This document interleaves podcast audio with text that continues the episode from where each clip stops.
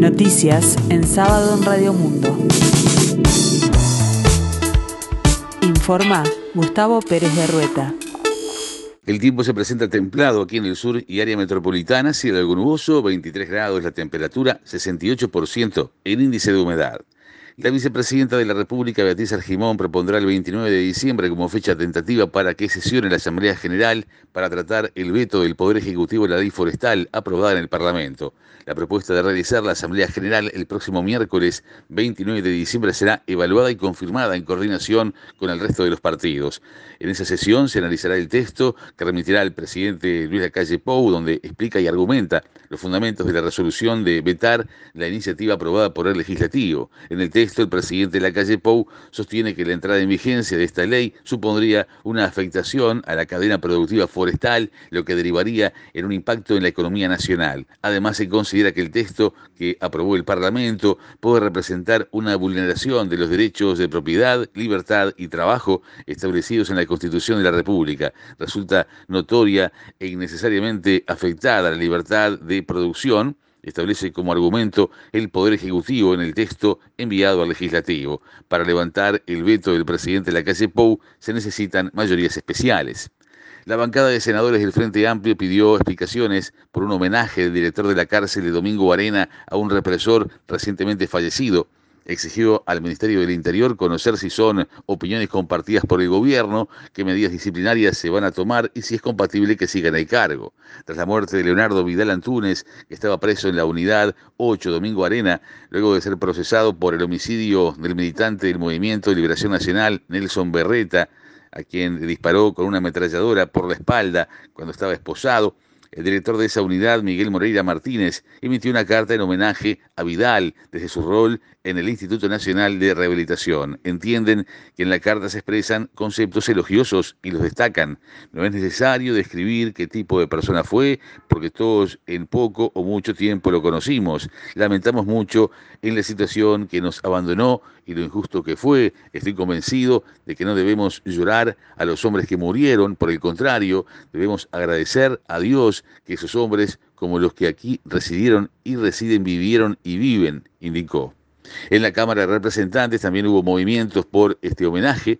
La diputada Verónica Mato hizo un pedido de informes en el que pidió conocer las medidas disciplinarias que tomará el Ministerio del Interior y destacó que Moreira está en ejercicio de su función cuestionando a la justicia de nuestro país. Con el proceso judicial se dieron todas las garantías. El secretario de la Presidencia de la República, Loro Delgado, informó que en la segunda quincena de enero llegarán 400.000 dosis de la vacuna pediátrica de Pfizer, que permitirán inmunizar a niños de 5 a 11 años antes del inicio de las clases.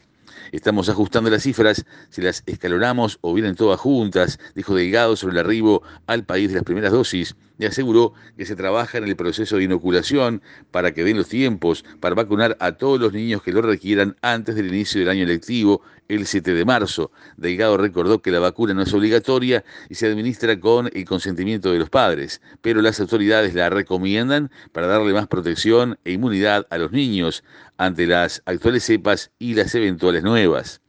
En la última reunión entre la UEFA y la Conmebol, las instituciones más importantes de la FIFA comenzaron a organizar y negociar de llevar a las 10 selecciones de Sudamérica, vale decir Argentina, Bolivia, Brasil, Chile, Colombia, Ecuador, Paraguay, Perú, Uruguay y Venezuela, a participar de la próxima Liga de las Naciones que se va a llevar a cabo en 2024.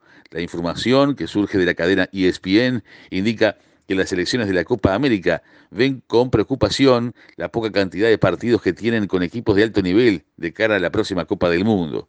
Sobre este tema, Argentina jugará contra Italia la finalísima el primero de junio de 2022, luego de que ambos salieran campeones de sus respectivos torneos continentales. En caso de concretarse, un grupo de las selecciones sudamericanas iría a la Liga A, donde juegan las potencias principales como Italia, Inglaterra, Alemania, Bélgica, España y demás, mientras que los otros irían a la Liga B, donde aparecen selecciones de menor poder como Ucrania, Suecia, Noruega y Rusia.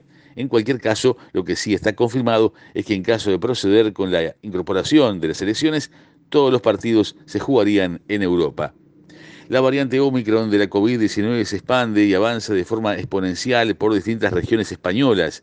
En algunos hospitales de Madrid está presente en uno de cada tres casos detectados. Los expertos coinciden en que dentro de una semana será la variante dominante en el país. Mientras tanto, la inquietud crece en centros como el Hospital del Mar de Barcelona, tras ver cómo se vuelven a llenar de pacientes de COVID-19 sus unidades de cuidados intensivos. El paciente más joven tiene 52 años y el mayor 87. El perfil del paciente es un paciente que no está vacunado, explica Marta Fernández, enfermera jefa de la unidad de cuidados intensivos. No muy lejos de allí, el Hospital de Terraza se prepara para una nueva oleada de ingresos la sexta desde que estalló la pandemia. Las vacunas, aseguran, han evitado que la situación esté ya fuera de control.